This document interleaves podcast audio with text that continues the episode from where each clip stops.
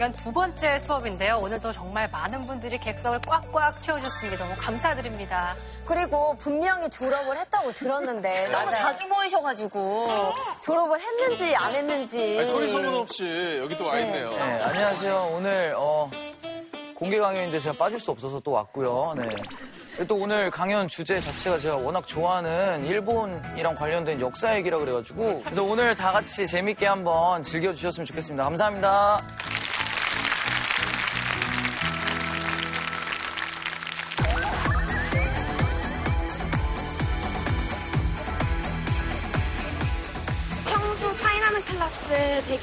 열심히 보고 있는데 한번 직접 보고 싶어서 오게 됐습니다. 차클 어떤 강의할지 정말 기대됩니다. 차이나는 클래스 기대돼요.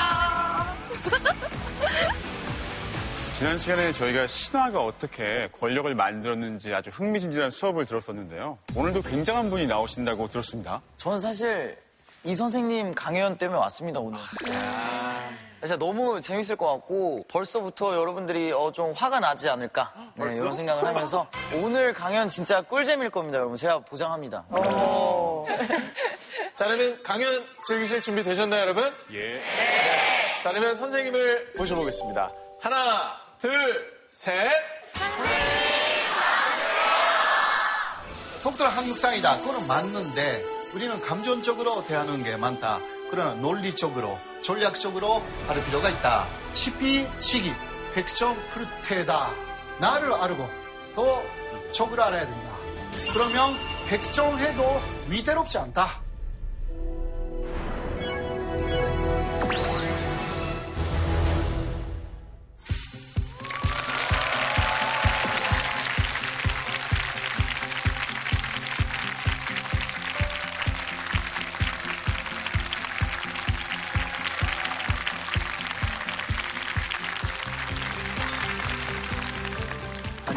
안녕하십니까. 호사카 유지입니다.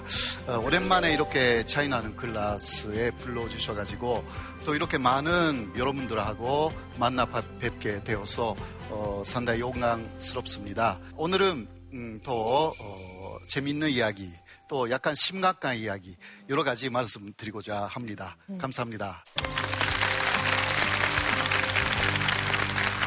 선생님 이제 그 아베 경제 도발 이후로 선생님의 행보가 그 어느 때보다 아, 굉장히 핫한 것 같습니다. TV를 틀면 이제 선생님 계속 나오시는데요. 요즘 많이 바쁘시죠? 예. 그 북한 요새 좀 많고 어, 또그 인터뷰도 많아졌고요. 예, 어, 또 출판사가 많이 책을 써달라 이런 것도 많이 왔습니다. 그러니까 한일 관계가 나쁠 때 제가 많이 좀 나가는 것 같아요. 제가 그 없어질 때 한일 관계가 조금 좋아지는 네. 그런 게 그렇게 이야기하는 분들도 좀 있어요. 사실 요즘 일본 문제에 대한 관심이 뜨겁다 보니까 홈페이지에 정말 질문이 많이 들어왔던 것 같습니다. 네. 그래서 저희가 먼저 청중 여러분께 궁금한 점을 교수님께 한번 여쭤보는 시간을 갖고 본격적으로 강의를 시작해 보도록 하겠습니다. 돌직구가 날아오지 않을까 싶습니다. 안녕하세요. 일단 본인 소개 좀 부탁드리겠습니다. 저는 전북 군산에서 온 14살 김영은이라고 합니다. 누구 제일 좋아해요? 차이나는 클래스에서? 홍진영, 홍진영. 홍진영 씨죠? 사랑의 배터리? 홍진영 씨. 홍진영 씨? 자, 그래서 오늘 어떤 질문을 해주실 건지, 네, 말씀해 주시죠. 왜 아베는 우리나라한테 자꾸 시비를 거는지 정말 궁금해. 맞아. 중1. 저는 그때 친구들한테 시비 걸었는데, 예. 선생님이 이거 답을 좀 주셔야 될 것 같습니다. 왜 자꾸 아, 일본이 시비를 거는지. 예, 학생의 오늘 그 강의원의 핵심적인 이야기, 막 오늘 즉 그 이야기가 나올 겁니다. 막 쉽게 말하면 그 일본 내에서의 지지율, 그 아베 정권에 대한 지지율을 올리기 위해서 그 한국을 많이 공격하는 그러한 스타일을 지금 갖고 있어요. 그 정도로 말씀드리고 어, 오늘 이야기 들으시면 될 것 같습니다. 네, 아, 오늘 강연을 들으면 확실히 답을 알 수 있을 것 같습니다.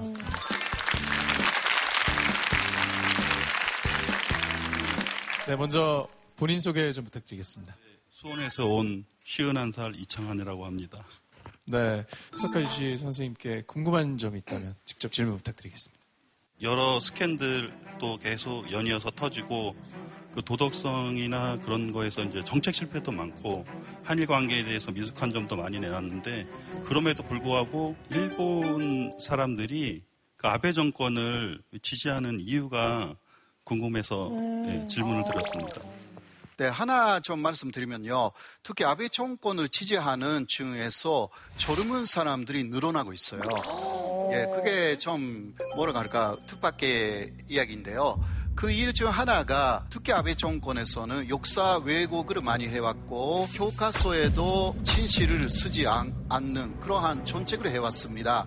그래서 오히려 젊은 사람들이 그거 정말 몰라요. 모르기 때문에 오히려 강력하게 나가는 아베 정권을 지지하는 경향이 좀 어, 나타나고 있습니다. 상당히 심각한 내용이라고 할 수가 있는데요. 기타 여러 가지 내용 오늘도 쭉 말씀드리겠습니다. 네. 네. 좋은 질문 감사드리겠습니다. 감사합니다.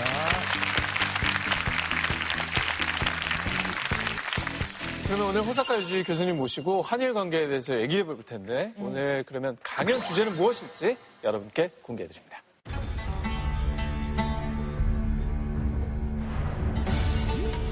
아베가 꿈꾸는 신도 국가의 부활. 그러니까 신도라는 게 무엇인지 일본의 문화에 상당히 에, 본질적인 내용인데요. 네. 어, 그거하고 또 아베 정권이 결합되어 있다라는 이야기, 그런 이야기를 할까 생각합니다. 자, 그러면 교수님 본격적인 강연 지금부터 부탁드리겠습니다. 어, 먼저 일본을 알기 위해서 좀 우리가 어, 먼저 알아야 되는 것은 그 일본의 신도 문화입니다. 신도라는 것이 훌륭했던 사람, 그런 사람들을 신으로 만들어 버립니다.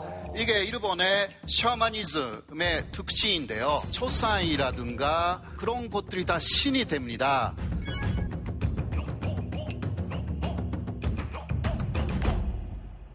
여러분들이 지금 그 보고 계시는 사진은 일본의 기름가에 있는 그 신사입니다. 신사라는 것은 그 일본의 신을 모시는 어, 그런 데인데요. 어, 이렇게 기름가에 있는 곳도 있고 아주 훌륭한 신사도 있습니다.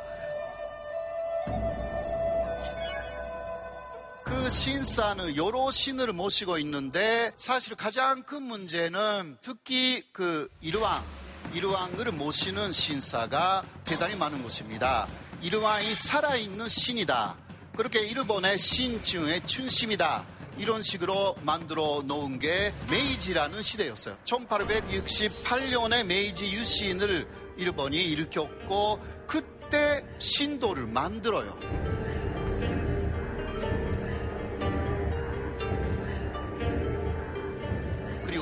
신도의 그 중심은 일왕이다.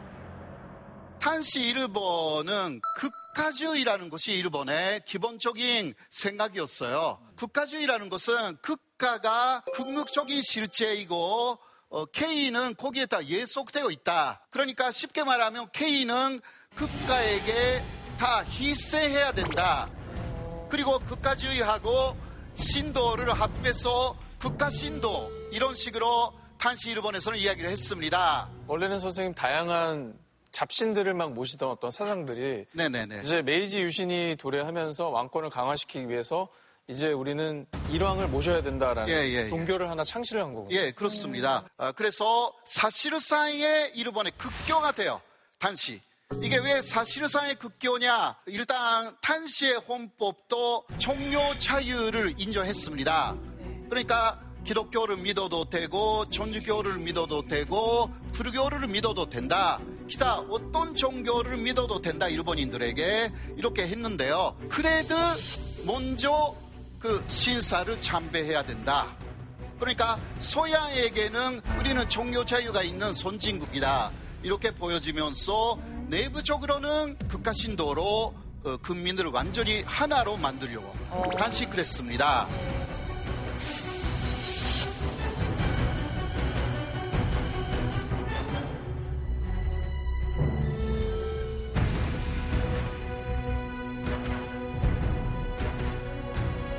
일본은 이제 침략으로 즉 외부로 나갔죠. 네. 그때 그 한반도도 침략했고 뭐 대만이나 뭐 만주라든가 또 중국을 또즉 침략했어요.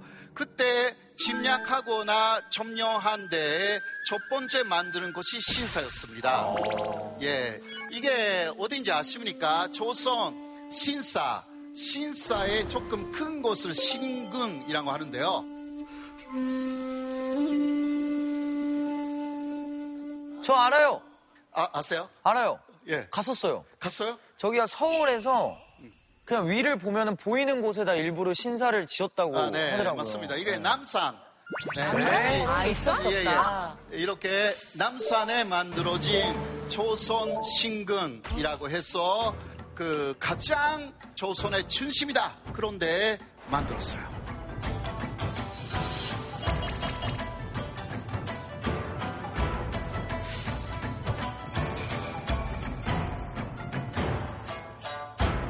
다 사라졌지만 당시 여러 곳에 한반도의 여러 곳에 신근 신사가 만들어져 가지고 어, 일본 국가주의의 상징 그래서 일왕이 통치하는 지역 이런 식으로 했습니다. 그러니까 대만에도 대만 신사가 만들어졌고 만주에도 만주 신사가 아주 크게 만들어졌던 것입니다. 그리고 가미카제 특권대라고 아시죠? 네, 자사르 특권 테러잖아요.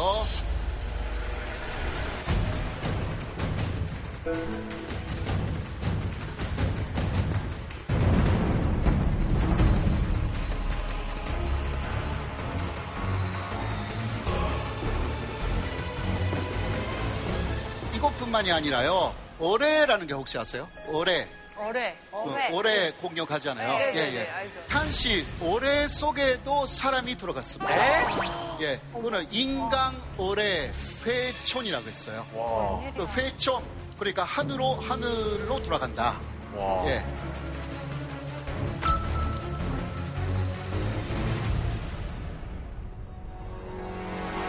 가미카제 부대가 결국에는 저 신도 내지는 그 국가주의의 영향이 있었던 어, 거예요. 영- 어, 영향 아주 컸습니다. 어, 이것도 역시 이르왕을 위해서 이르왕의 승리를 위해서 목숨을 바치는 것이 당연한 게 탄시의 일본의 교육이었어요. 승리가 무서운 거야. 어, 탄시는 예를 들면 나치 독일만 해도 앞에 대군이 나타나서 이제 싸우면 완전히 죽는다. 그때는 한복으로 허용했어. 예, 예. 히틀러하고 그쵸. 한복으로 허용했어. 예.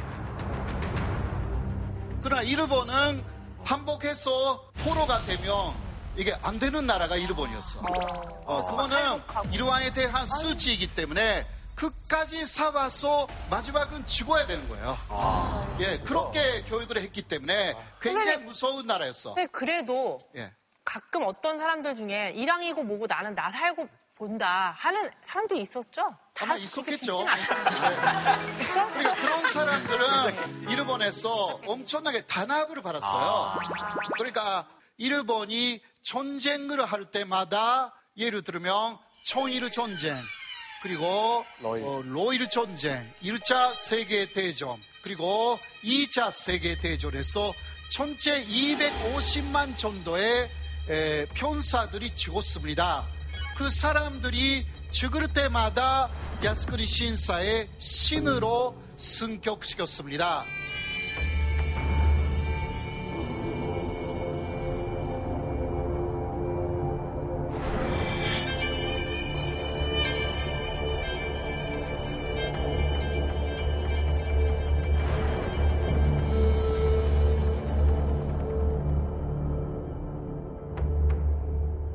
이 야스쿠니 신사를 운영한 이유는 그렇게 해서 사람들이 전쟁터에서 죽었는데 야스쿠니 신사에서 위령하고 또 당신의 생존의 행위는 모두 위대했다. 이런 식으로 해서 영혼을 어, 다 달래고 마지막은 신으로 만들어서 일본을 지키는 신이 됐다. 그런 식으로 했기 때문에 에, 그 유족들이 마지막은 감동을 해요. 네. 그렇게 해서 유족들이 이제 우리 이렇게 아들도 죽었고 남편도 죽었고 아버지도 죽었으니까 전쟁을 그만둬라. 그러한 운동을 못하게 만들어서 일본이 계속 전쟁을 할 수 있는 전쟁 수행의 하나의 잔치로서 야스쿠니 신사가 기능을 했어요. 45년까지.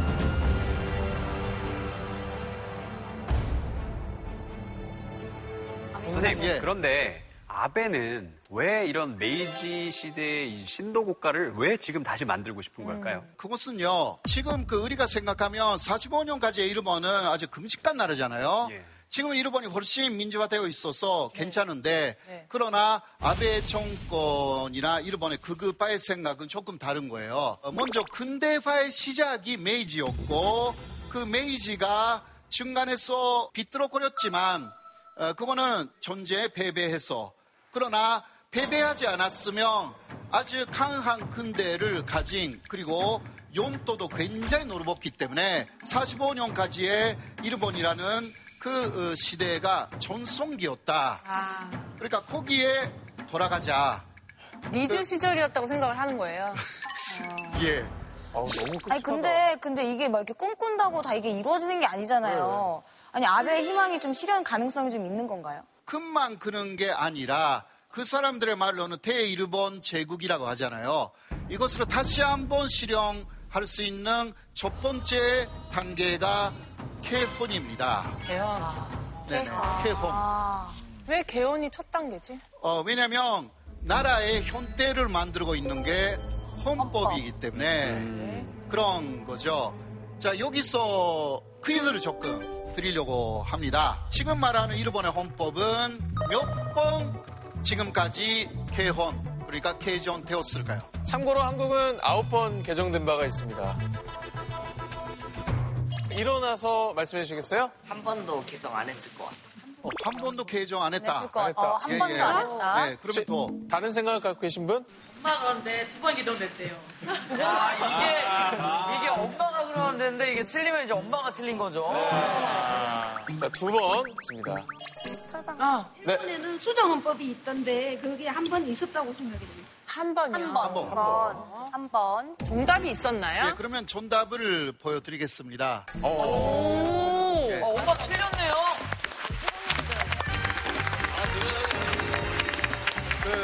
어, 지금은 평화 헌법이라고 일본 헌법으로 말하는데요.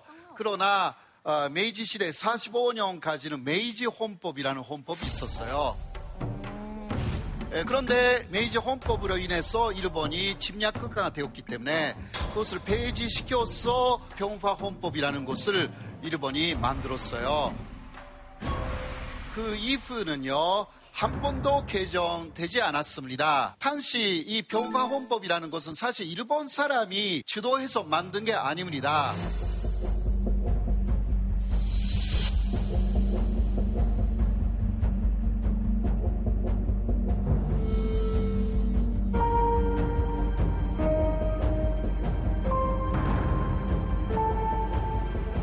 그러니까 일본인들이 만든 헌법이 아니라고 할 수가 있죠. 그래서 당시 평화 헌법은 상당히 민주적이고 어 그리고 평화적인 오래 갖고 있어도 만족할 수 있는 그러한 헌법을 사실은 만들어서 프레젠트한 것입니다. 그래서 일본은 73년간 한 번도 개정이 없습니다.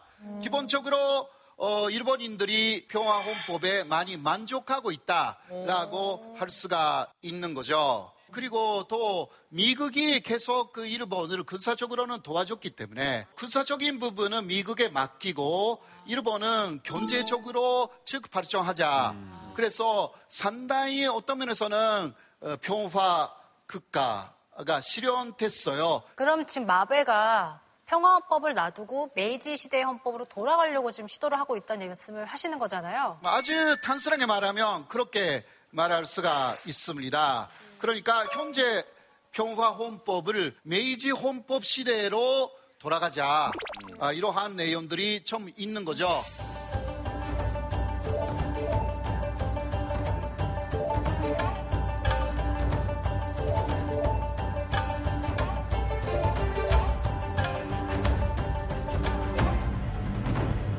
선생님, 근데 그동안 개인주의의 단맛을 좀 많이 봤을 거 아니에요, 일본 국민들도. 네네. 근데 메이지 헌법이면 되게 국가주의라고 아까 말씀하셨잖아요. 그렇죠, 그렇죠. 그거를 일본 국민들이 지지를 할까요? 그러니까 쉽지 않은 것을 아베가 하려고 하니까 뭔가 문제가 있습니다.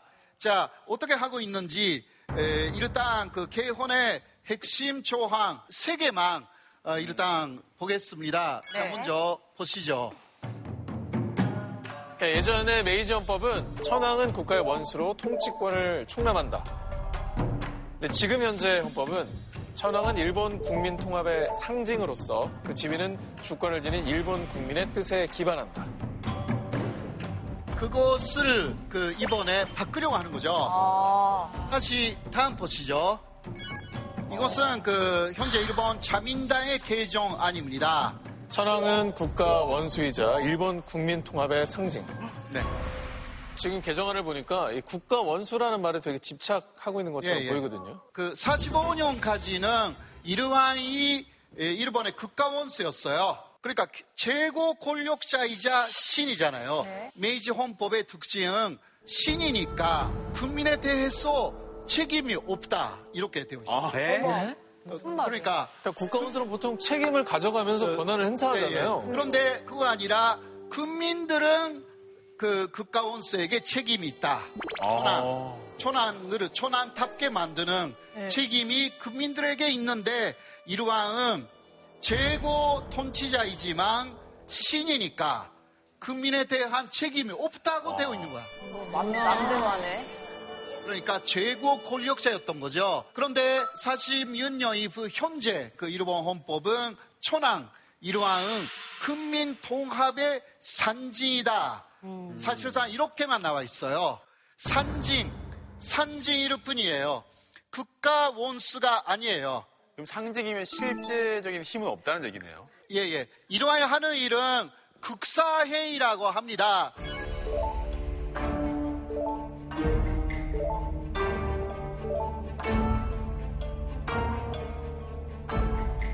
그러나 임명한다라고 해도요, 일왕이 그것을 그 결정하는 게 아니에요. 국회에서 천리가 결정되면 그것을 받아가지고 그 임명 그냥 해주는 거예요. 그러니까 일왕이 뭔가 알아서 스스로 결정할 수 있는 것은 하나도 없어요. 그냥 퍼포먼스만 하시는 거예요? 예, 아래에서 결정되었다라고 올라오는 것에 대해서 안 된다. 그건 못 돼. 아, 못 해요? 예, 예. 아. 일단 거부권도 없어요? 거부권이 없어. 비토도 못 하고요. 그냥 예. 무조건 예스예요. 예, 그러니까 쉽게 말하면 도장을 짓는 하나의 기관이에요.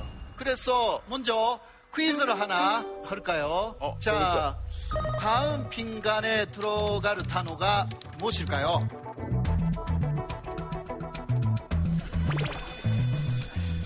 우리 왼쪽에 그 안경 낀 일어나서 민주주의. 민주주의. 그럴 수 있겠다. 지금까지 보면 정말 맞는 얘기죠. 오. 또 없어요? 국민주권. 국민주권. 거의 같은 맥락에. 조금 힌트, 힌트 하나 드리겠습니다. 힌트. 이게 하나의 힌트입니까? 힌트입니다. 힌트예요? 사진이 힌트예요. 국가 정상? 국가 정상. 국가 정상. 국가 정상. 네. 정상회담이요. 예, 정상회담. 맞습니다.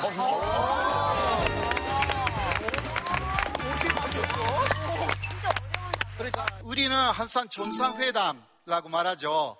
그런데 제가 한국에 왔을 때 처음 들었어요, 그 말을. 예. 일본에서는 다른 말로 어, 말합니다. 순회회담. 순회회담. 왜 그러냐고 하면 일본에는 총리보다 사실 현실적이라고 해도 위에 더 한 사람이 있어. 아. 그게 이루왕. 이루왕이 전사예요. 그래서 전상회담이라고 하면 이루왕이 나와서 문재인 대통령하고 회담을 해야 돼. 네, 그거는 실권이 없으니까 일단 못 돼요. 그런데 아베는 전사이 아니지만 일단 실권자예요, 현재는. 그러니까 순회회담으로. 그러면 궁금한 게요. 지금 아베가 신격화 다시 하려는 그 일왕의 권한이 더 강화될수록 자기의 위치나 자리는 더 줄어들 수밖에 없잖아요. 근데 왜 아베는 그렇게 하려는 거예요? 왜냐하면 이러한 코니를 높이면 그 아베도 올라- 같이 올라가요. 그런 시스템이 되어 있습니다. 이유는 45년까지의 메이지 헌법의 제재에서도요. 사실상 실권을 그렇게 쓰지 않았습니다. 아까 신이니까 국민들에 대한 책임이 없다. 그러니까 많은 명령을 내리지 않았어요. 그래서 이러한이 거의 세 가지 정도만 움직였습니다. 가장 큰 것은 2차 세계대전 대표한 전쟁을 그만두자. 어, 그러니까 몸폭 맞아가지고 항복하자. 이 이야기가 세 가지 중 가장 큰 하나였어요. 그러나 그런 거 이외에는 모든 것은 그 앞에서 그 어정 해위라는 거 해요. 근데 그 해위 앞에서 알아서 하는 거예요. 마지막에 듣고 있는 이루아에게 보고만 해요도 보고하는데 이루아 아무 말도 안 해. 그러면 총리 대신은 예 알겠습니다. 네, 뭐 알겠는지 잘 모르겠지만 네, 그렇게 이야기하고 결정했어. 그리고 이러한의 하나의 에, 특권이라는 것은 어, 막 옛날에로 말하면 어명이라는 것을 발할 수가 있습니다. 예, 그것을 진용이라고 그래요. 네. 네, 그러니까 어, 내각에서는 이러한의 이름을 사실상 활용, 이용하면서 이러한의 친용이다, 이러한의 오명이다 라고 하여서 극계 동가가 필요 없는 법을 사실상 만들어서 내릴 수가 있어요. 그러니까 아베가 어쨌든 일왕을 꼭 꼭두각시로 세워놓고 자기 마음대로 하려고 지금 예, 하는 예, 거네요. 예. 물론 마지막에 이러한이 5개를 해야 되지만 이러한 자체를 잘 서로 듣고 하면 거의 다 5개가 되는 거예요. 그런 식으로 해서 사실상 내각의 독재라는 것을 할 수가 있는 게 것을 45년까지의 국가 원수 그게 가능해지는 것입니다. 아, 이것을 어, 하나 노리고 있다 라고 할 수가 있죠. 선생님. 네. 그래도 사실 한편으로는 지난 일왕처럼 한국이 좀 우호적인 일왕이 좀 되면 그래도 한일 관계가 좀 개선이 되지 않을까라는 그쵸. 좀 기대를 좀 해보거든요. 이번에 일왕 아들은 누구예요? 아, 예. 왼쪽에 분은 그 아키히토라고 해서요. 예, 지금 오른쪽 아들에게 왕위를 양해했죠. 현재는 오른쪽 나루히토가 일왕이 됐습니다. 네. 왼쪽 아키히토는 상당히 평화주의자였어요. 나루히토는요? 나루히토는 아주 미지수예요. 네, 나루히토는 물론 아버지의 영향이 있으니까 평화주의 적인 이야기를 지금까지 쭉 해왔어요. 그러나 추기했을 때도 약간의 에, 의문사가 나오기는 했어요. 예를 들면 아키히토가 추기했을 때는 평화 헌법을 지키겠다고 정확하게 이야기했어요.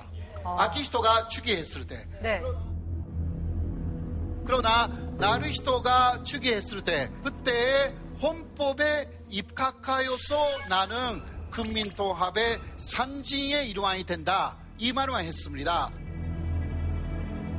헌법에 입각하여서 이명 개정된 헌법에 입각할 수도 있어요.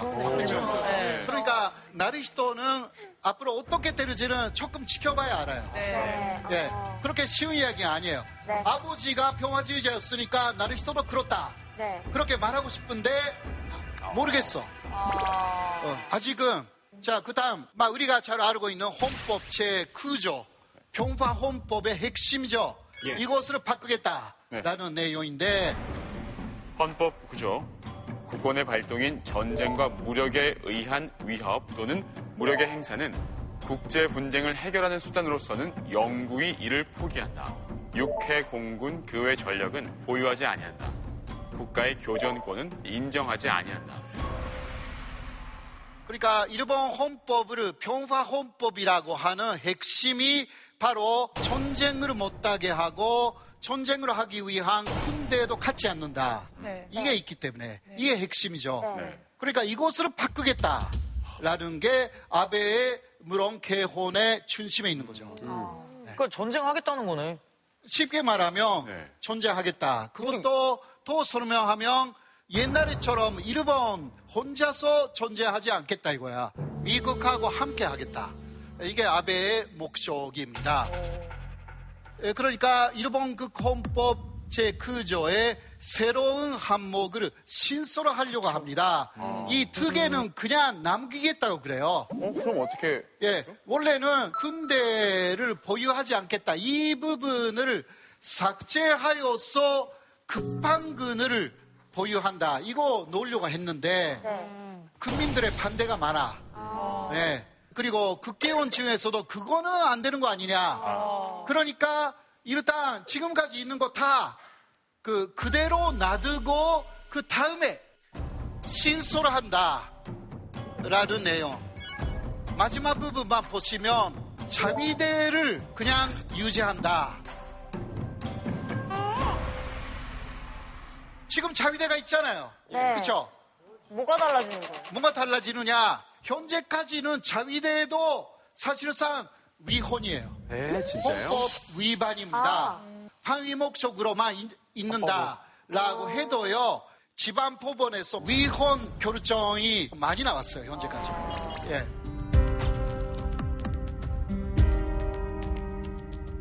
그냥 위헌이라는 판결이 계속 나왔는데 그럼 자유대를 계속 유지하는 음, 그래서 근거가 되나요? 지금까지는 자위대가 위헌인데 네. 일단 자위대는 그렇게 쓰면 위헌이 아니다 이렇게 되잖아요. 완전히 그 자위대를 인정하게 됩니다. 슬금슬금 이게. 예, 현재까지는 그냥 방위만 하는 자위대였는데 이제 이렇게 기재합으로 인해서 사실상 공력형 자위대로 바꿀 수가 있다.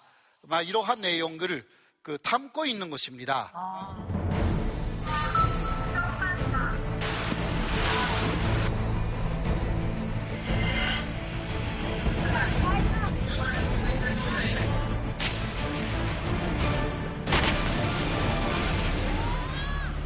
근데 그럼 자위대는 왜 생긴 거예요? 아, 자위대가 생긴 곳은 원래는 그 일본이 45년에 폐종해서 미국을 비롯한 연합국이 일본을 점령했습니다. 7년간 점령했죠.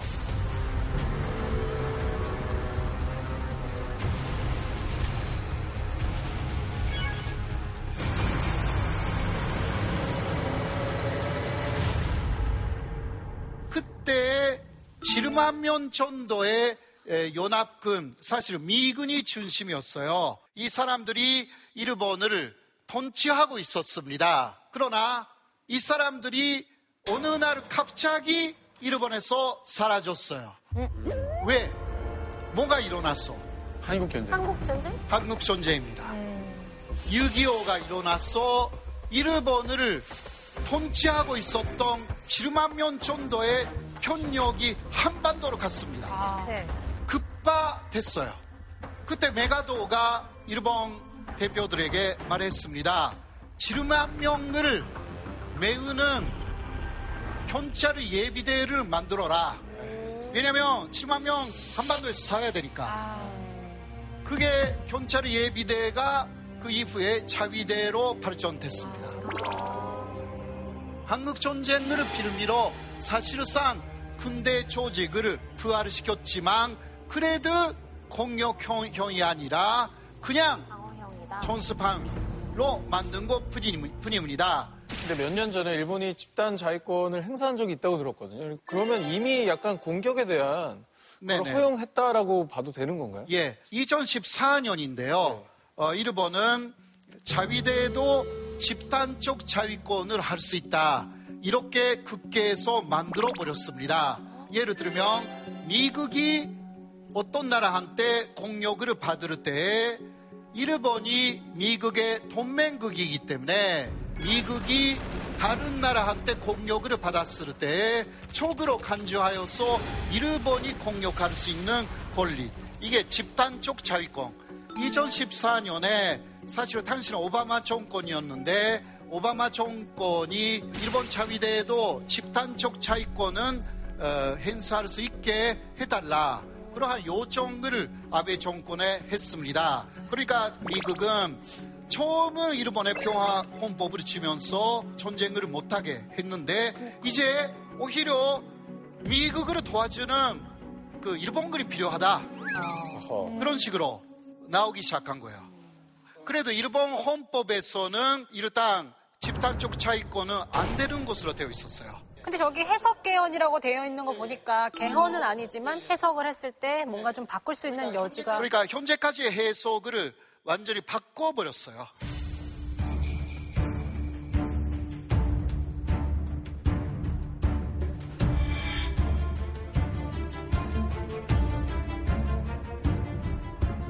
그럼 지금 자위대 이란 가야 되는 거 아니에요? 요새 그러니까 아베는 지금 그 조르호의 기회가 왔다 이거야.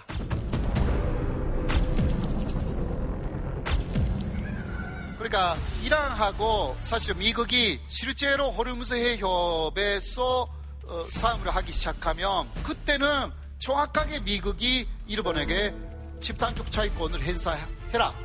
일단 그렇게 해서 조금이라도 자위대가 하면 안 되는 그 군사 행동을 하면 이제 개혼이라는 거 벌써 한국하고 마찬가지가 되는 거예요. 기존 사실을 만들어 버리는 거죠. 그래서 아베가 꿈꾸는 미국하고 존재할 수 있는 나라 거기에 다가갔기 때문에 국계에서 강행 처리, 나르치기 통과 이렇게 했습니다.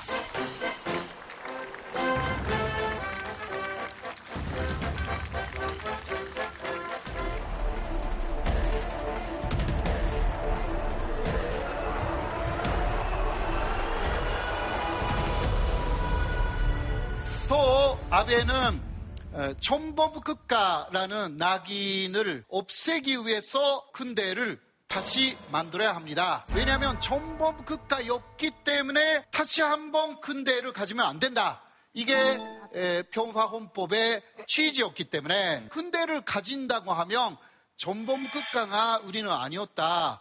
아시아를 침략하지 않았다. 네? 이런 그렇게까지 정당화를 네, 네. 해버린다고요? 아, 그러니까 그거 잘 모르시죠? 아베 정권의 기본적인 주장 중 하나가 일본은 침략 국가가 아니었다 이거예요. 아니 있었던 사실까지 없게 할 수는 없는 거잖아요. 그러니까 뭔가 어떤 부분을 정당화. 그래도 전쟁을 했잖아요. 네. 전쟁했는데 어떤 전쟁을 했다고 그러면 주장하고 있을까요? 평화 전쟁? 설마 평화 전쟁이라는 게 있을 평화 전쟁이라는? 말 자체가 아니 뭐 일본인이 만들 수 있죠. 침략하는 거를 우리는 방어했다? 아니면 아니면 그 해방시켜줬다. 아, 예, 바로 그거. 그 아시아는 백인 지배였다. 그 백인 지배에서 아시아를 해방시켜줬다. 해방 전쟁을 했다고 지금 주장하고 있는 게 그 아베 정권입니다. 하와이는 그러면 원주민을 위한 해방 전쟁인가요? 뭐, 뭐, 어떻게든 간에 만들어, 말을. 와, 진짜 너무 희한하다. 그러니까 우리는 나쁜 게 안 했다. 그때 군대가 사라진 곳은 억울하다. 우리는 보통 국가로서 이제 한국처럼 중국처럼 군대를 갖는다. 우리는 침략을 안 했다. 이게 그 국가의 에, 기본적인 그 생각이에요. 너무 무섭다. 진짜 소름 끼치네. 그러니까 일본이 전범부 국가가 아니었다라는 것을 계속 주장하기 위한 산징이 바로 우기르기. 우기르기. 우기르기는 제국주의 산징이잖아요. 네. 그런데 요새 일본은 이것은 전체적인 것이 아니다. 옛날부터 있는 일본의 문양이다. 그때 그렇게 쓰여진 것 뿐이다. 전혀 이거 쓰는데 문제가 없다. 이런 식으로 주장하고 있어가지고 우리 한국에서 볼 때 분노가 지빌로 올라오는 거잖아요.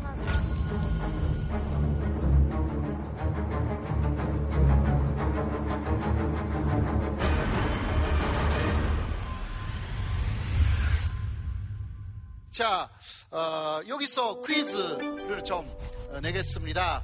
의기르기는 햇살이 이렇게 나와 있죠? 이게 몇 개 나와 있을까요? 셀수 있을 것 같은데. 둘, 셋, 넷. 다 마시는 분. 네, 까만 옷 입으신 분, 안경 쓰신 분. 16개요. 16개. 16개. 왜요? 이유가 혹시? 샜어요, 그냥. 17개. 17개. 17개요? 셌어요?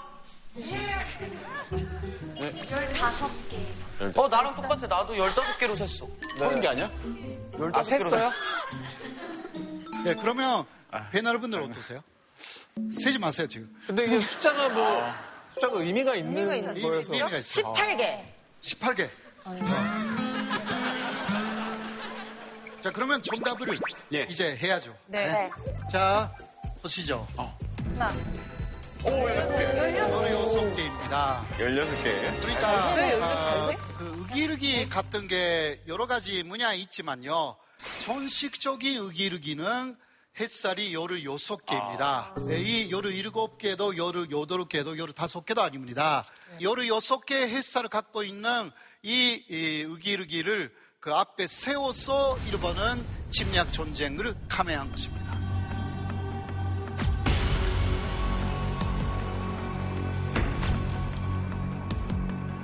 자, 그러면요, 의기르기가 왜 요리 여섯 개냐, 햇살이. 자, 이거 보시면요, 어, 의기르기의 시작은 이르왕의 문양입니다. 이르왕의 문양은 국화 문장입니다. 국화. 그거는 요리 여섯 개의 입이 있습니다. 입 요리 여섯 개. 여기서 사실 요리 여섯 개라는 게 유래가 되는데요. 이게 그 야스쿠니 신사의 문양이 바로 요르 개의 국화입니다. 그래서 이르왕의 문장, 그것이 침략 전쟁을 감행한 야스쿠니 신사의 문양 그대로가 됐습니다. 그것을 야스쿠니 신사를 만든 사람들이 그 당해 1870년 어, 그 같은 사람들이 이것을 본따서 의기르기를 만든 것입니다. 그래서 이르왕의 문장 이게 기초가 되어서 그 다음에 야스쿠니 신사 여기서 완전히 침략 전쟁을 전당화하는 내용이 부여돼 가지고 그 다음 어, 해에 육군의 로고로서 본격적으로 일본에서 의기르기라는 것이 만들어졌습니다. 그러니까 현재 일본 정부가 의기르기는 옛날에부터 있다. 일본의 전통적인 문양이다. 문제없다 라는 게 다 거짓말이에요. 정확하게 예, 이것은 일본의 침략의 산징이 의기르기다. 아, 이것을 정확하게 말할 수가 있어요. 자, 이것은 뭐냐고 하면 현재 육산차위대는 여덟 개인데. 그, 아홉 개 아? 판으로 줄였어요. 네, 그 이유는 육산차위대는 굉장히 진짜 침략을 많이 했다. 그래서 A급 전범이 육군에서 굉장히 많이 나와가지고 조형 당하거나 옥사하거나 했어요. 그래서 육군에서는 그나마 어, 그 침략 전쟁에 대한 판성이 좀 있었습니다. 그래서 어, 그 여러 여덟 개를 사실상 폐기해요. 물론 육산차 위대가 여덟 개 쓰는 것도 문제가 다 있어요. 없다라고 할 수는 없지만 예. 그래도 일단 그 사람들이 에, 전쟁에 대한 반성 때문에 여러 여섯 개를 폐지시켰습니다. 자, 그런데 그 다음 보시죠. 그것을 그대로 사용하고 있는 게 어, 해산자위대의 군기예요. 그러니까 2년쯤 전에 그 제주도에서 어, 그 관함식이 있었잖아요. 그때 우길기 그때 달고 와서. 우길기 달고 오겠다고. 저거 달고 오겠다고 논란이 됐어. 네. 논란이. 됐어요. 네. 근데 그러니까 하지 말라고 그냥 이르장기 달고 와라 네. 라고 했는데 말을 듣지 않아 가지고 결국은 참여하지? 않았어요. 아니 근데 왜왜 저걸 못 버려요? 이번에 도쿄올림픽 할 때도 저거 쓴다 그러고 예, 이게 대단히 중요한 어, 부분인데요. 2010년에 한국 쪽의 항의를 그 먼저 일본의 J리그라는 그 축구, 예. 거기서 받아들였거든요. 그래서 축구 응원할 때 특히 일본에서 예. 그리고 국제 대회에서 우기르기 사용하지 않겠다. FIFA하고 일본 J리그에서는 사실 그 규정을 완전히 바꿔 나가면서 그러니까 근사적인 산짐을 쓰지 않겠다. 이러한 내용을 만들었어요. 그런데 지금 일본 올림픽에서 쓴다라는 이야기잖아요. 그렇죠? 예. 이게 지금 가장 큰 문제가 되고 있잖아요. IOC는 약간 애매한 태도를 지금까지 보이고 있어요. 그 일본 주장도 듣고 한국의 주장도 듣고 뭔가 문제가 있으면 그다 조치하겠다 그런 이야기를 합니다. 왜 독일에 대해서는 같은 전범 국가인데 독일에 대해서는 그렇게 엄격하면서 국제기구에서 일본에는 왜 이중잣대를 들이대는지도 좀 답답해요. 음, 그렇죠. 그 하켄그로이스 같은 곳은 특히 그 옆에 있었던 프랑스하고의 에, 엄청난 그 싸움이 있었잖아요. 그러니까 프랑스가 또 아주 강력하게 에, 그런 것을 많이 국제사회에 요청하여서 이제 하켄크로이츠는 독일뿐만이 아니라 아, 프랑스에서도 법으로 사용하는 게 금지되어 있고 또 유대인 단체들이 하켄크로이츠 같은 것을 내세우면 엄청난 항의를 하게 돼 있잖아요. 국제적으로는 관습적으로 하켄크로이츠를 쓸 수가 없어요. 어쨌든 정치인은 표를 위해 움직이잖아요. 예, 예. 아베도 국민들이 이런 주장을 더 좋아하고 이런 주장에 표를 더 많이 주기 때문에 그러는 거 아닐까요? 음, 그렇죠. 그러니까 더 궁극적으로는 헌법을 개정하기 위해서는 국민투표를 해야 합니다. 국민투표를 할 때 예를 들면 우기우기가 나쁘다. 어, 이게 집약의 산진이다라는 것을 알고 있는 국민들이 많으면 국민투표 할때 헌법 개정하면 안 된다. 일본군 부활이 안 된다. 이렇게 되잖아요. 네. 어, 그러니까 우기우기를 계속 우겨야 돼. 이거 그 좋은 것이다. 나쁜 것이 아니었다. 이렇게 해서 그 일본군의 인상을 좋게 만들어야 하는. 그 우개개를 쓰는 거에 대해서 정작 일본 사람들은 어떤 여론들이에요? 그러니까 요새 쓰지 말자라는 사람들이 많이 돌아가시고 있어. 그러니까 옛날에 그 전쟁을 좀 아는 세대, 아는 네, 세대는 의기르게 갔던 거 사실상 거기까지는 하지 말자. 그런 분들이 많았어요, 사실. 스스로 잘못한 것들을 아셨네요. 과거를 아니까 지금 젊은 사람들이 몰라.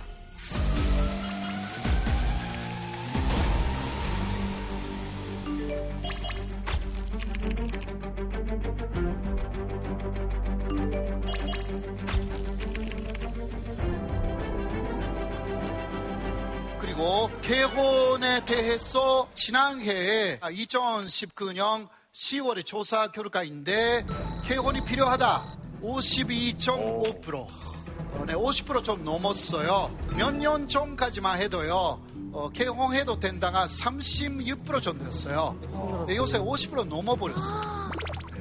에, 이러한 상황. 그러니까 현재 국회 먼저 3분의 2 정도가 국회의원들이 찬성해야 발의하고 그 다음 국민투표.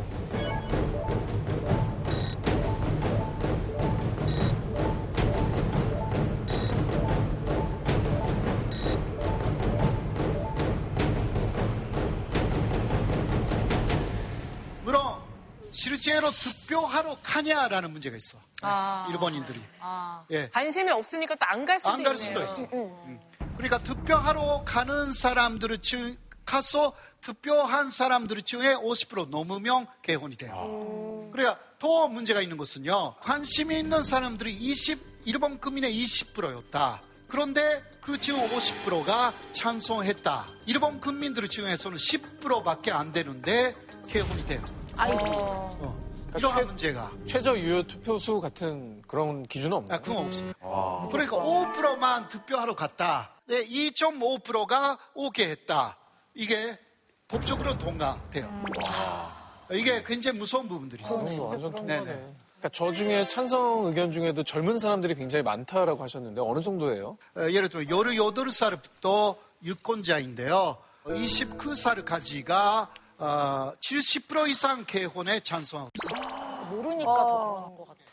또 하나 개혼에서 알아야 되는 내용이 있어요. 그거는 일본 헌법의 73조의 이 긴급사태 라는 것을 신설을 합니다. 전쟁 시라든가 재해 시, 뭐 대지진이라든가 이거 일어났을 때 국회가 어떤 그 법을 만드는 게 시간이 걸린다.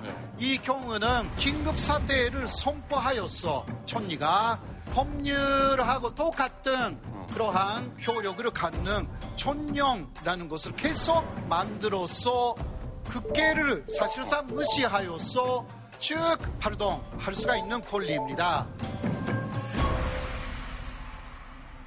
우리 익숙한 그 계엄령 같은 게 비슷한 거 예? 예, 그- 그게 한국의 계엄령은 대통령은 국회에서 과반수 이상이 이거 안 된다라고 하면 즉각 해제시켜야 돼요. 네. 예, 이게 있어. 그러나 일본은 이거 없어. 아. 그러니까 일단 그 일본에서는 긴급 사태를 선포할 때 그것을 국회에 일단 요청하기만 하면 돼요.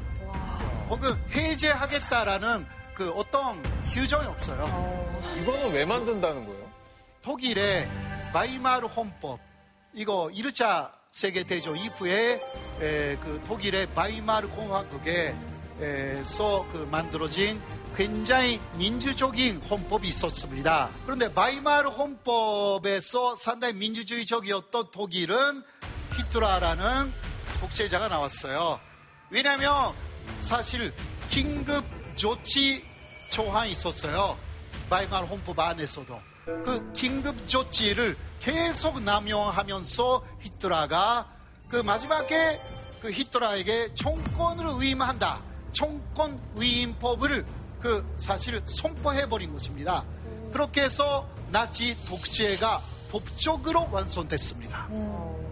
사실 아베 정권은 그것을 노리고 있어요. 다시 한번 민주당이라든가 사회당이라든가 그런 데에 정권을 빼앗기지 않기 위해서 자민당 정권을 쭉 하기 위한 하나의 방법입니다.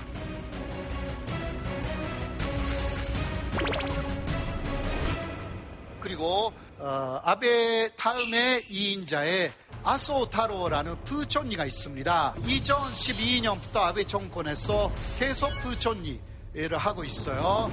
이 사람이 2014년에 어떤 이야기를 했습니다. 바이마르 헌법.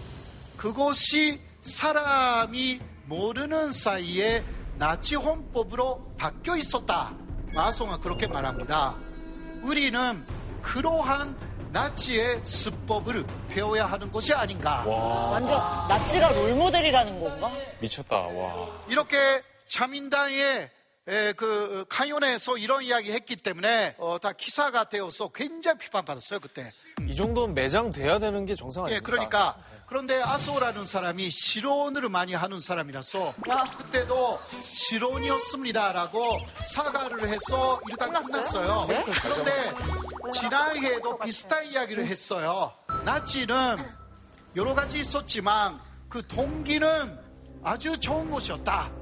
이렇게 말을 해버렸어요. 아니 근데 이게 시- 이 정도면 실언이 아니라 본인 생각인 것 예, 같은데. 예. 바로 그러니까 아, 요새 헌법 학자들이 일본에서 어, 이게 머릿속에 나치가 바뀌어 있다. 이게 부존리의 말이기 때문에 아베 정권 전체 생각일 것이다. 라고 해서 자민당의 헌법 개정안 봤더니 긴급 사태라는 게 있는 거예요. 이게 일본 국민들이 몰랐거든요. 아니 우리도 아는데 일본 사람들이 모른다고. 일본 국민은 지금 그 아베 정권에서 언론을 장악해 버렸기 때문에 예를 들면 그 후쿠시마 오염수의 문제라든가 여러분들 아시잖아요. 네. 예, 예. 일본 사람들 중에서 그거 알고 있는 사람들 거의 없어요. 여러분들 일본 사람들하고 이야기를 해보세요. 현재 한국하고 일본이 경제적으로 존재한다라는 거 모르는 사람들 굉장히 많아요. 에, 공이원 판송의 회장은 완전히 지금 아베의 측근들이 다 거기에 가게 됐고요. 또 정권을 비판하는 앵가가 많이 간판됐어요. 다그 아베 정권에서 이 앵가는 안 된다라고 하면 며칠 후에 나가야 돼. 이런 아베의 꿈을 가능하게 하는 세력들이 또 있으니까 아베가 이렇게 활개를 치겠죠. 맞습니다. 자, 이런 아베의 금을 가능하게 하는 세력이 더 있어요. 네. 자, 일본 제강 극우 단체 일본 해위. 일본 해위가 뭐냐? 이 사람들이 사실 아베 정권의 비선 실세입니다. 우리의 비선 실세는 한 사람, 두 사람이었어. 옛날에. 그러나 일본의 비선 실세는 4만 명 이상의 아주 큰 일본 극우파 단체이고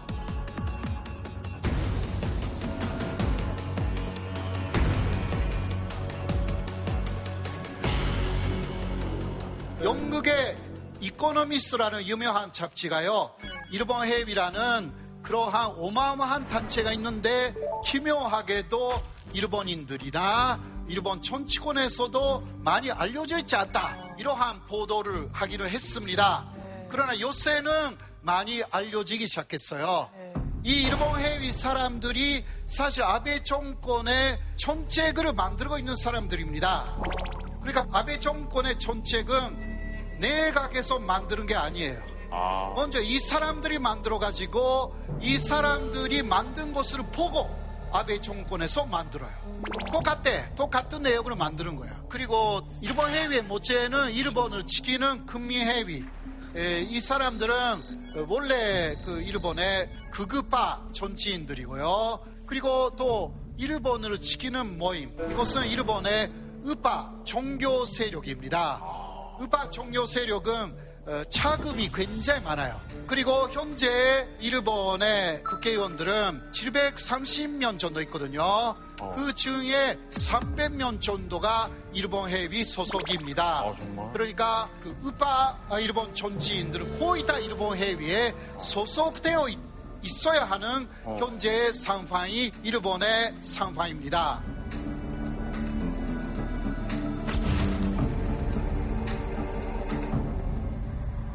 선생님, 근데 이건 정당도 아닌 거죠, 이건? 전당이 아닙니다. 그러니까 정치 단체도 아니에요. 뭐지? 그냥 교육 단체로 그냥 등록되어 있는데 사실상 정치 활동을 하고 있어요. 원래부터 저렇게 좀 강력한 멤버들을 자랑했었나요? 이 사람들은 1997년에 만들어지는데요. 일본의 극우파는 자민당 안에서 원래 많이 있었던 게 아니었습니다. 그런데 일본 극우파는 어떤 사건을 계기로 아주 세력이 커졌습니다. 어떤 세력이지? 그 13년에 일본에서 고노 탐화가 발표됐습니다. 위안부가 간제 연행되었다라는 것을 일부 인정하는 어, 일본의 에, 이선적인 우파들의 에, 성명이었죠. 그리고 그 15년에는 무라야마 탐화라고 해서 무라야마라는 사회당에서 나온 촌리가 시민지 집에 사과를 했고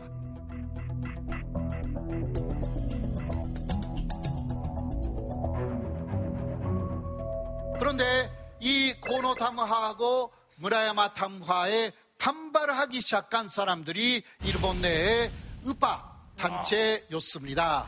이렇게 되면 일본은 우파의 신념이었던 전범 국가가 아니었다라든가 이런 거 다 무너지는 세상이 온다. 그러니까 어, 이러한 진보적인 논조에 대해서 철저하게 논리적으로도 반박해야 되겠다라고 해서 결성되는 것입니다. 위안부는 자발적으로 위안부가 된 사람들이다.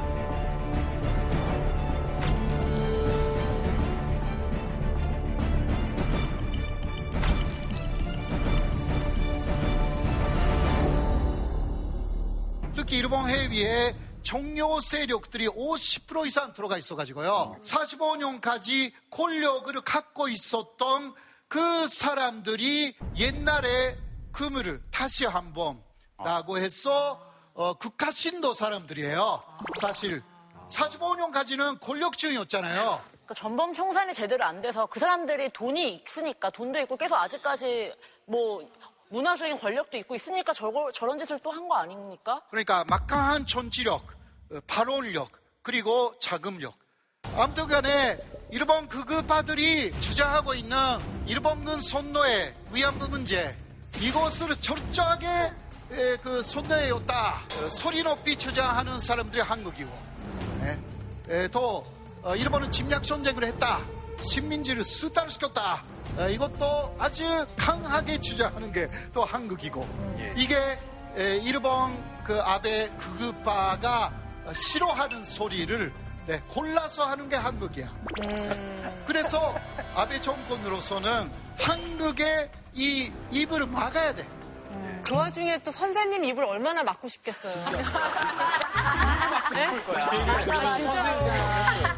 어, 결국은 아베가 왜 한국을 데리느냐 그러한 한국의 입을 막고 싶으니까 하는 것이고 또 어, 그러한 일본 해외라든가 그런 사람들의 지지를 얻기 위해서 어딘가에 출구를 만들어야 돼요. 근데 그 도발이 망했잖아요, 선생님. 완전히 한번 잘못 건드렸다가 그러니까 경제 보복을 하면 특히 반도체 관련이었기 때문에 한국이 금방 손 든다고 생각했어. 아베 정권의 시대착오적인 하나의 에, 그 견해라고 할 수가 있는데요. 그런데 손 들지 않았어.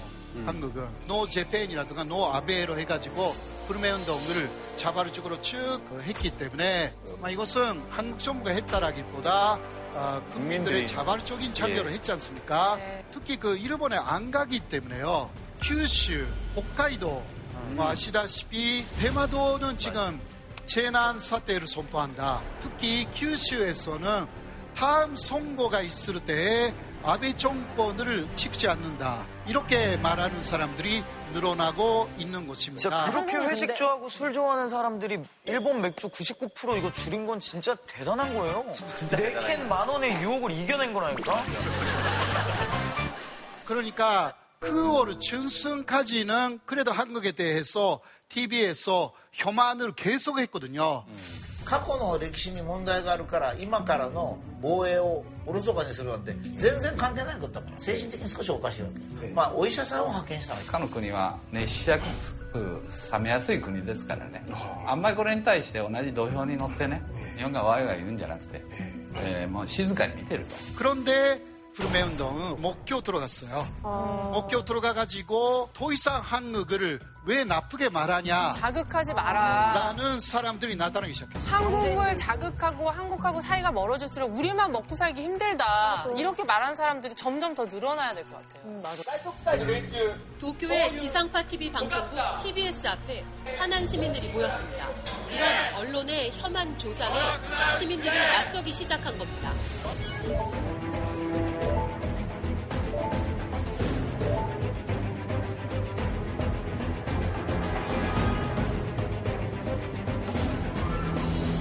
근데 어느 정도는 이런 일들이 실제로 타격이 돼서 돌아올 약간 궁지에 몰린 셈이 됐잖아요. 그 예를 들면 7월에는 자미온 선거가 있었고 여기에는 가까스로 아베 정권을 이겼어요.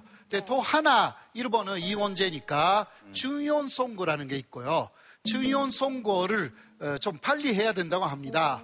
왜냐하면 늦게 하면 할수록 그 지금 아베 지지율이 떨어지고 있기 때문에 그런데 이기기 위해서는 한국하고의 관계를 좀 풀어야 되는 그래야 규슈에도 이 사람들이 많이 가고 이제 규슈 사람들이 돈이 좀 들어오니까 다시 한번 아베 정부를 찍자 이렇게 하잖아요 홋카이도에서도 그렇고 현재 그러면 아베 정권의 지지율이 어느 정도 위험한 상황인가요? 아베도 지금 그 여러분들이 아시다시피 많은 그 스캔들 때문에 에, 지지율이 많이 이, 떨어지고 어, 있지 않습니까? 30% 대로 한번. 그래서 안 해보고. 어떻게 되는지 일단 아베 정권이라든가 그런 극우파 정권은 잃어버려서 바뀌어야 돼요. 우리에게 안 좋으니까. 네. 네. 아베 정권이라든가 그런 극우파 정권을 잃어버려서 바뀌어야 돼요. 우리에게 안 좋으니까. 네. 예. 네.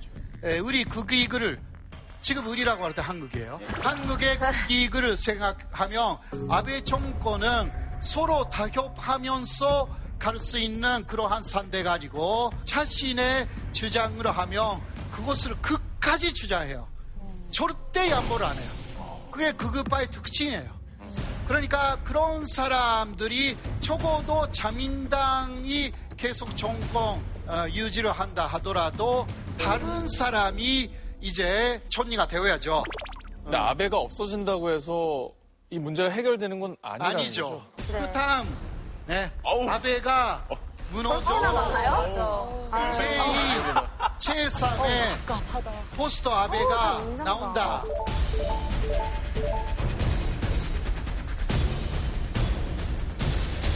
그런데 요새 포스터 아베로 그 여론 조사를 하면요. 가장 오른쪽에 있는 이시바 시게루가 넘버원이 됩니다. 2위가 아베입니다. 요새는. 그런데 이시바 시게루에 대해서는 아베는 절대 포스트 아베다라고 말하지 않습니다. 이유는 판 아베 세력이기 때문에. 자민당 안에 판 아베예요. 어, 이 이시바가 가장 괜찮은 사람이에요. 아, 그래 한국하고도 좀 좋은 관계를 가질 수가 있는 그러니까 극우파가 아닌 자민당 안에 남아 있는 이선적인 포스의 대표가 현재는 이시바 시게루입니다. 선생님 그러면 이시바가 만약에 정권을 잡으면 한일 관계가 조금 많이 많이 좋아질 바뀔 수도. 있는. 그러나 그 아베 정권이 끝난다 하더라도 이게 끝나는 것이 아니다. 그래서 일본에 대해서 많은 것을 분석하고 판단하여서 한국 쪽에서 어떻게 해야 하는지 무작정 손 잡는다. 그거 아닙니다. 일단 상대를 알아야 되는 것이죠. 그리고 신도 국가를 만들려고 하는 일본 아베 정권의 손내를 어, 들여다 보면서 어, 우리는 외교를 좀더 잘해 나가야 된다. 어, 그렇게 말씀드릴 수 있는 것 같습니다. 네, 오늘 일본과 그리고 아베 정부에 대해서 우리가 너무나 또 몰랐던 부분들, 충격적인 사실들을 어, 정말 많이 알게 된 맞아. 네. 네, 아무튼 긴 시간 명 강연 펼쳐주신 호사카 유지 교수님께 다시 한번 큰 박수 부탁드립니다.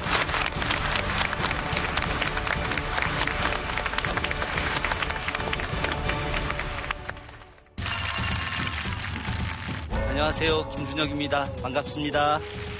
오늘 제가 이야기할 주제는 조선의 밀란, 실패한 혁명인가입니다. 실패한 혁명이라고 하는 것은 좀 아쉬움이 많다고 생각합니다. 승리사에 의해 저 말하는 말은 아닌지 아, 저는 역사의 주체는 바로 민중들, 백성들이었다고 생각을 합니다. 생존하기 위해서, 먹고 살기 위해서 도적이 되지 않으면 살아날 길이 없다라고 우리 할아버지 우길동 집안 여기 집안분이네. 우리 집안이 좀 화가 많아. 이제 밀란의 성격이 바뀌기 시작을 합니다. 세상의 중심으로 이제 혁명의 중심 대열로다가 우리가 새로운 나라를 만들겠다. 올라가다 패하면 또 내려오고 그래도 또 다시 올라가고 아주 오랫동안의 백성들의 끊임없는 투쟁과 죽음, 희생 속에서 이루어진 것이라고 저는 생각을 합니다.